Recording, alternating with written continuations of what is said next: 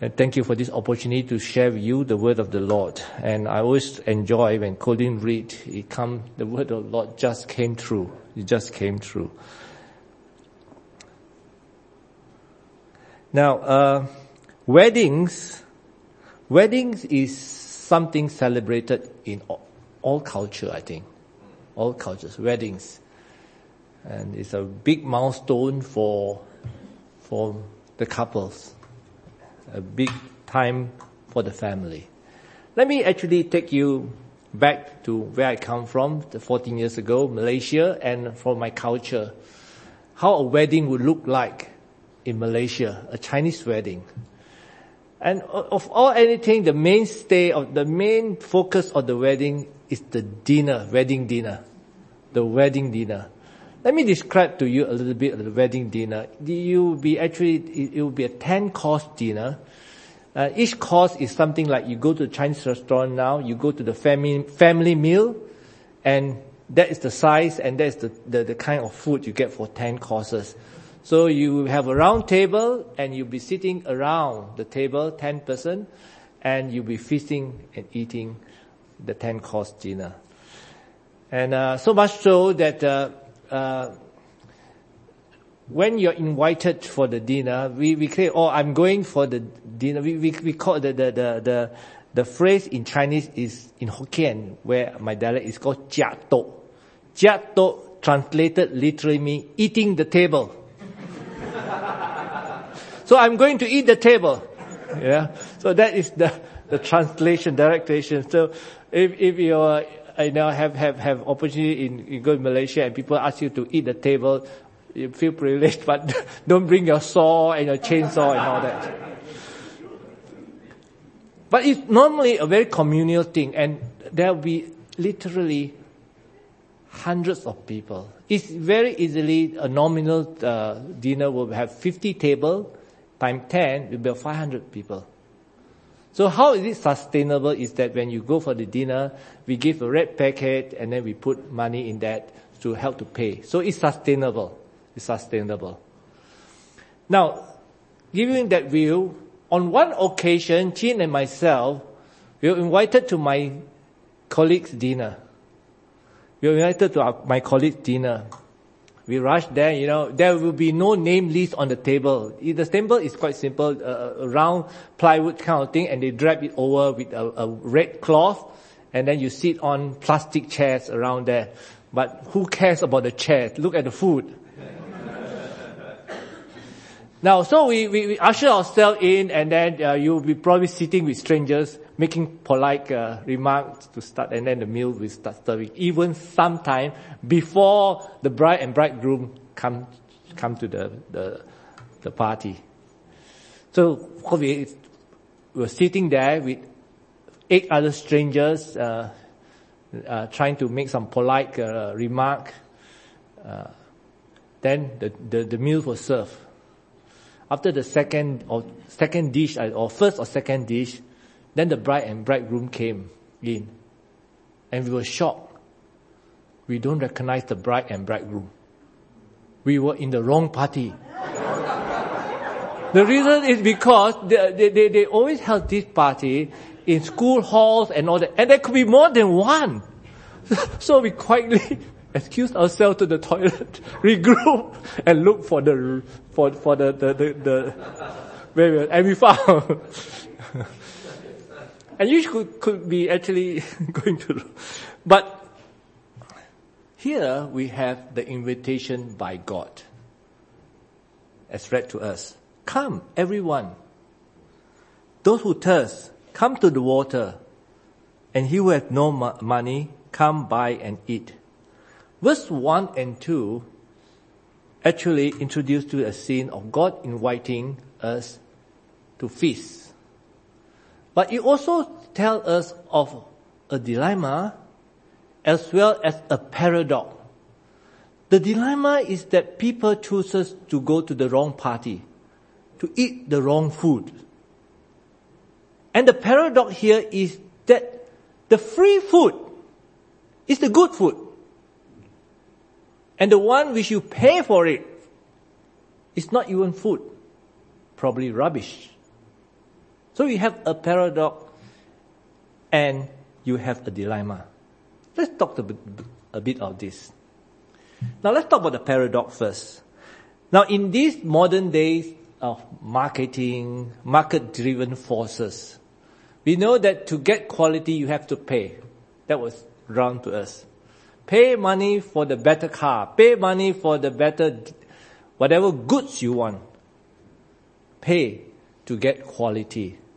This is a hostile, competitive, exploitative market.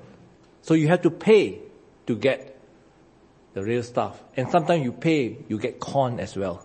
So this is the situation. So how is this logic, how has this become logical? Is it counter logic? Is the free food therefore impossible to be good? Let me take you now to another scene. And in this scene, you are in your mother's kitchen and your mother is cooking. And you very often hear this, your mom say, hey, don't go out and eat. I have food here. It's free. It's good. It makes all logical sense, right? There's a two different scenario. The food in the kitchen made by your mother is what like God posture himself like a mother cooking good food for the family. Now it's free to the person who receive it. But please remember, it cost the mother to put the food on the table. And the same way as God invited us for this free good meal, Isaiah 53 say, it cost him plenty. It cost him plenty. As we have read in our communion, the scene of Golgotha, the scene of Golgotha. I always like George say, you know, when that is read, I have to put my brain back and try to imagine the dusty scene and how it was driven. The scene of, the, the, the, the, scenarios. So, although it's free, it's good, but it costs plenty. It speaks of the graciousness, the love of God to His creation. Come, everyone who thirsts, come to the water, and he who has no money, come buy and eat. Come buy wine and milk without money and without price. And in verse uh, end of verse three say, delight yourself in this rich food. Rich food. So this is the this no longer becomes something illogical because God is a good God. God is a rich God. God is a loving God. God is a generous God. And he say, come to his feast. Come to his feast. But the dilemma is that people choose to eat rubbish and even to pay for rubbish. And why is that? Why is that? I will not stand here and say that there is only one reason. There is a host of reasons. Perhaps I can just bring out a few. Maybe, and, and we are actually preaching the gospel to this culture. Those who refuses to come to eat this rich food. Because in Australia, we have the foundation, we have the news, we have the background for, for many years from the beginning when Australia was actually formed. But people are turning away. So there are many reasons and I can uh, tell you one of the reasons which I find perhaps we have to consider too. Now, one of the reasons is the superficiality of actually analyzing what our thirst is. He says that come everyone who thirsts. There is a presumption that everyone thirsts. A thirst which actually grip us. A thirst that we need to be fulfilled to, to actually, to, to, to, to find a, a place to drink. Everyone. There is a superficiality that people will say, ah, it's, it's, it's not that bad. So I would actually just turn to something which just give me uh, a, small respite and that's it. So they do not actually robust, uh, what you call rigorously, the word rigorously seek what is that thirst. And that's one of the reasons, I think, when you actually just take a superficiality of life. You know, my, I, I, I think the sweetest water, uh, a sweetest drink to quench my thirst is a cold water, pure water. And my daughter always scolded me because sometimes I go for Coca-Cola. it does.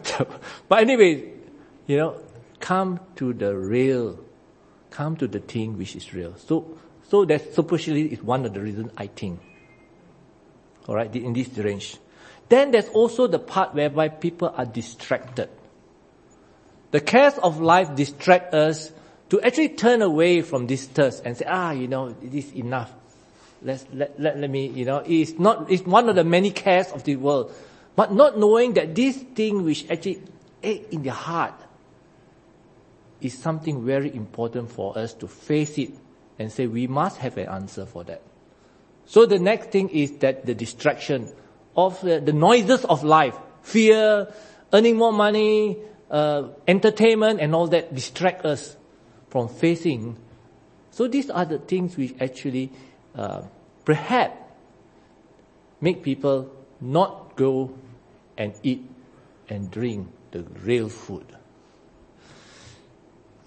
There's another on the other other range which I like to sort of uh, just dwell is still in the work.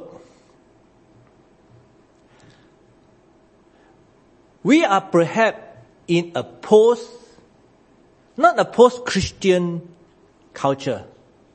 We are perhaps in the post-atheist culture. Hear me? We are in a post-atheist culture. The, the, the, the, the argument that there is no God as science explains everything, atheistic point of view is crumbling. Because by the same way, the, the logical uh, uh, way they argue out their case is actually really pulling them down. And people are believing that it's not possible to sustain things like evolution and all that with some credibility in the, in the, in, in the, in the institution what is the post-atheistic? So the post-atheistic, uh, what do you call that? Say no God is going to be a, a, a, what do you call on the back burner, back burner. Somebody give a, a, a paper, and I am considering that we are perhaps in the neo-paganistic culture. In the advent of the new age uh, spirituality, yoga, and the like. There is a movement and, and the wokeness and all that kind of thing. Although these are many, many stream, the sum total of it, this fella put a picture is, is the revival of a paganistic culture.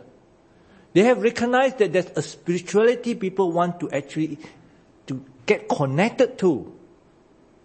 And therefore, you will have this, this paganistic culture, paganistic thinking coming through. Not as one unit, but like Medusa with many, many heads. But the one body. You chop off one head, one will come out. But there is a unity. It speaks of what we talk about the end time.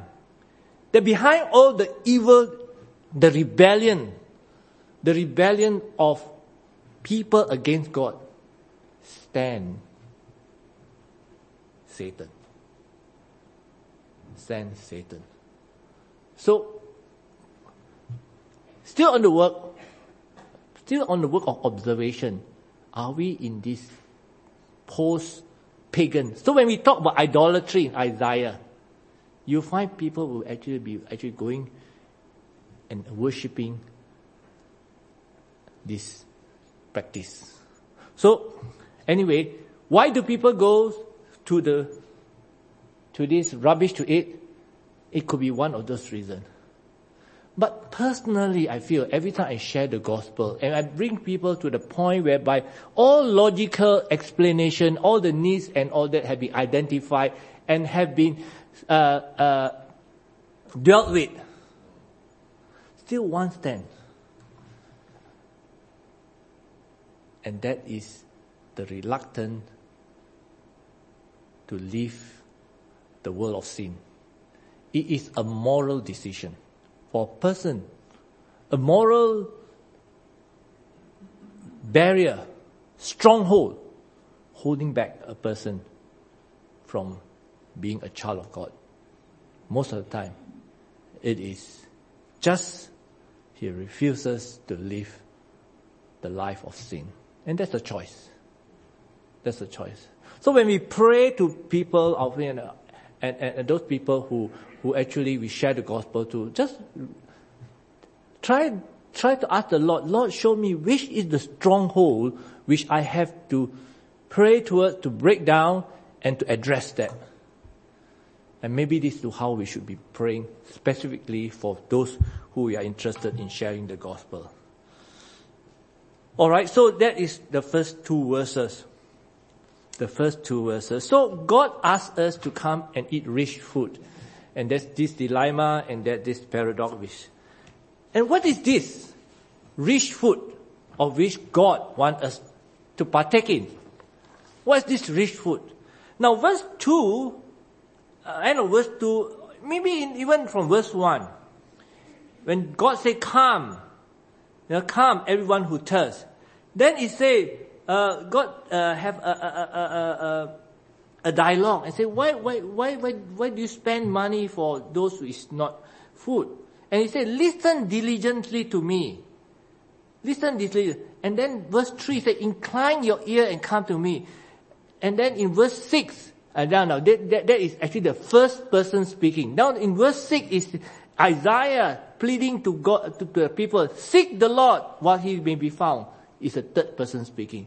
What all this means is, these are relational languages. Relational languages. I'm, I'm glad that uh, uh, Josh in the beginning asked the question, what God speak to you? And we actually are in this church which actually believe that our salvation is not a mantra where you just hold on to, or a membership you hold on to. Your salvation is actually what is your relationship with God? This is the thing God is offering.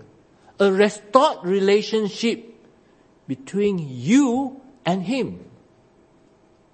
Now, we, we, we may be actually simplifying a lot of matter, and I hope that we may be simplifying a lot of matter as regard to sharing the gospel. Or you become a Christian, Jesus died for your sin, your sin will be forgiven. Stop. Or because your sin is for you, you become a Christian, your sin is forgiven, then you got a ticket to go to heaven. That's all. That is our marketing point. This is a very simplistic. No even at the beginning, we are asking people to have a restored relationship with God.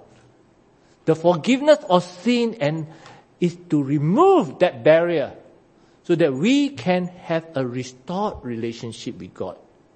And that is our message. And this is the message of this church. This message. So this is, this is what God is offering.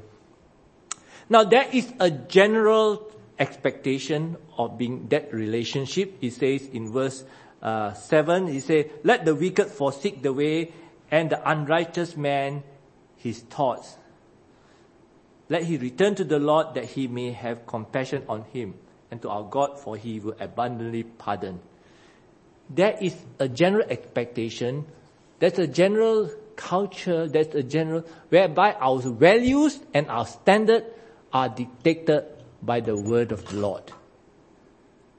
It's clear. So there is, it is not something like something we have to hold, like uh, uh, the rules uh, with, with such uh, uh, the rules as though if we fail and then that's it. You know, it's not something we achieve. But there is expectation of the values and the standard in the Bible which all of us hold. But I want to bring to you the next layer of this relationship we have with God. God wants to have a relationship with our church, yes, but in particular, God wants to have a relationship with you as specific individuals. If you look at the passage in John 15 or John 14, John 15 says, abide in me and my word, and, and I abide in you. He's not just talking about the church. He wants to move into your life. Move into life. So there is this specific journey which you personally will be walking in a restored way with God. And it's a unique personal relationship between you and God. And this is what God offers you. It's yours. So the underworking of it is that you have opportunity which is yours alone, that means your walk, you will have resources which you have to steward. You have gift which God give to you as individual to play a part. You have instances in your life which is different to others. And this is what God wants to walk with you through your life. So I'm not looking at the crowd. I'm talking to you as individual. God is dealing with you as individual. As individual. You can't hide behind the crowd of momency. God wants to speak to you as individual in a relational form. In a relational form.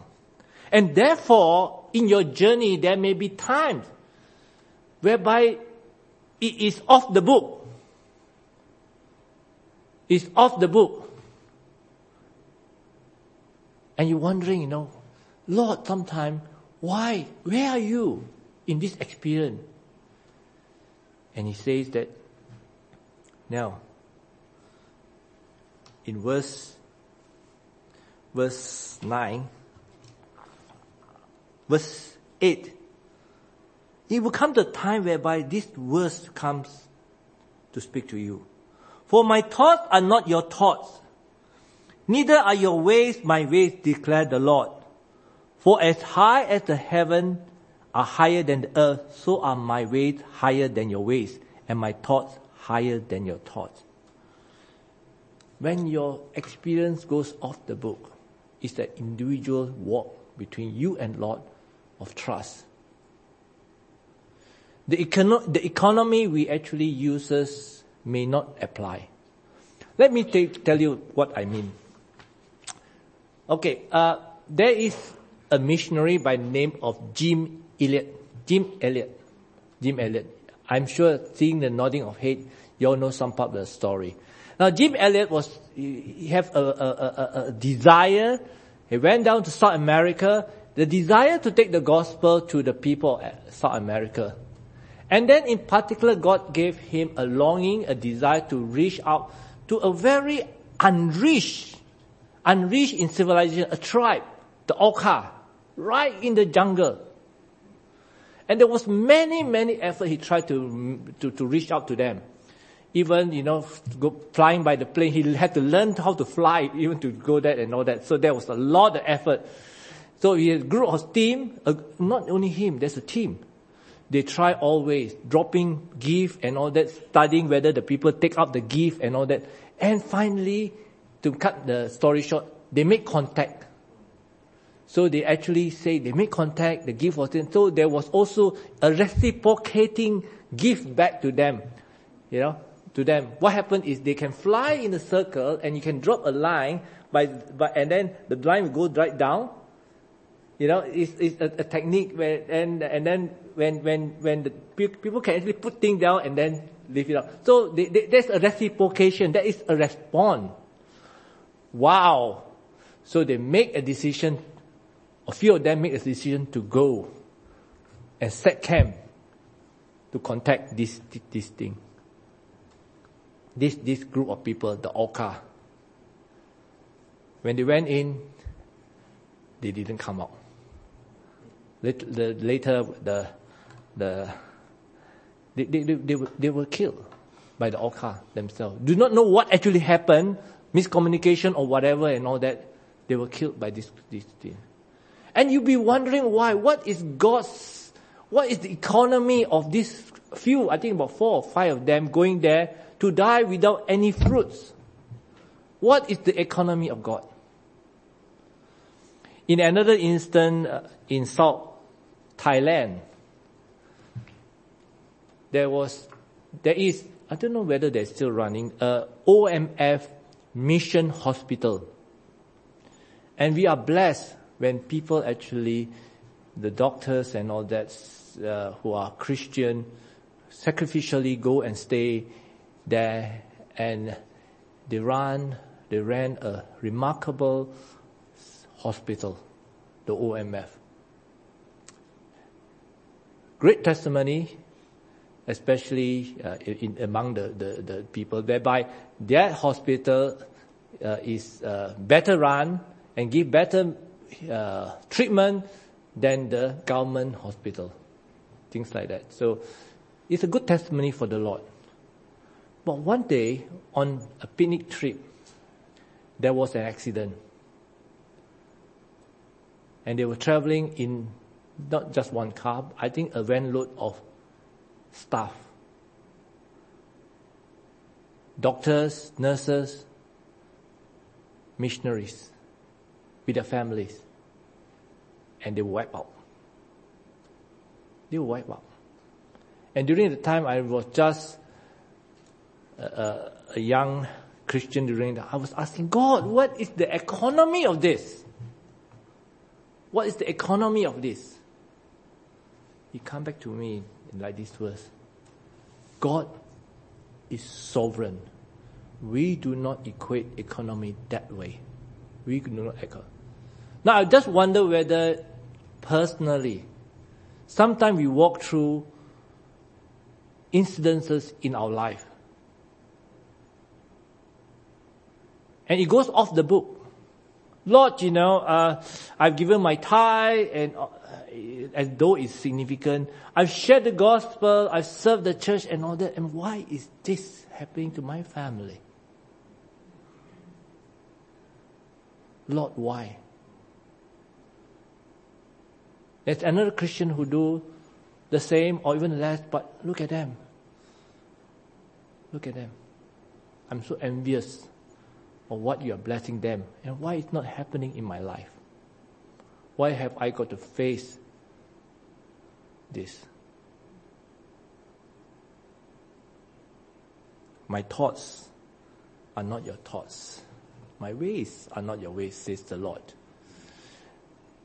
And not all accounts are settled on earth. Not all accounts and debts are paid on earth. The Lord is sovereign. You know, on that day, on that day when Pilate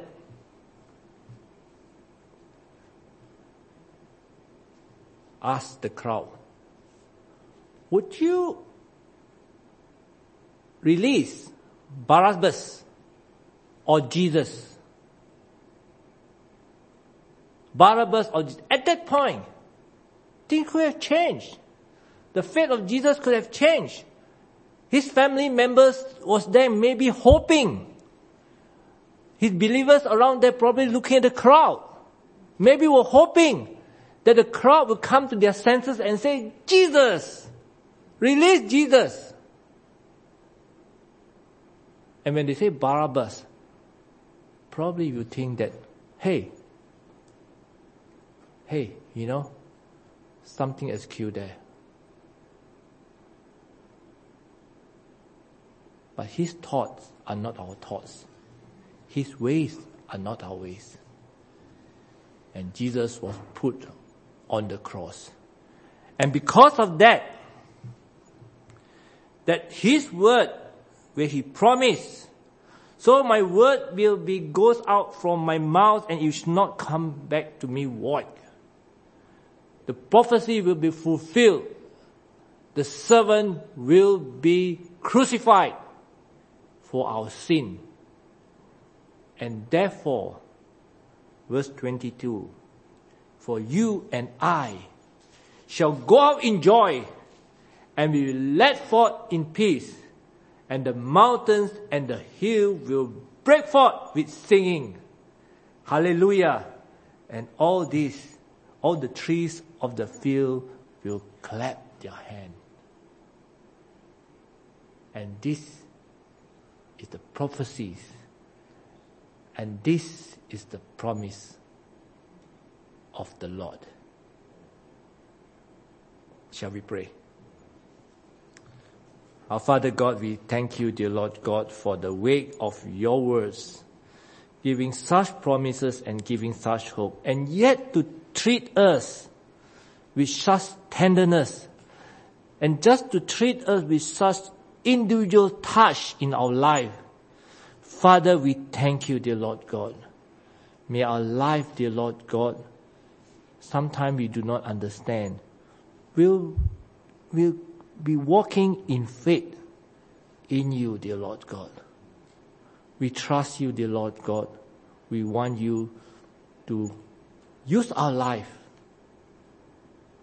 and help us, dear Lord God, each day. So as we go out this week, dear Lord God, we pray that we will continue to remember that you asked us to come. You asked to come and feast on the rich food we have in your fellowship. We pray this in Jesus' name. Amen.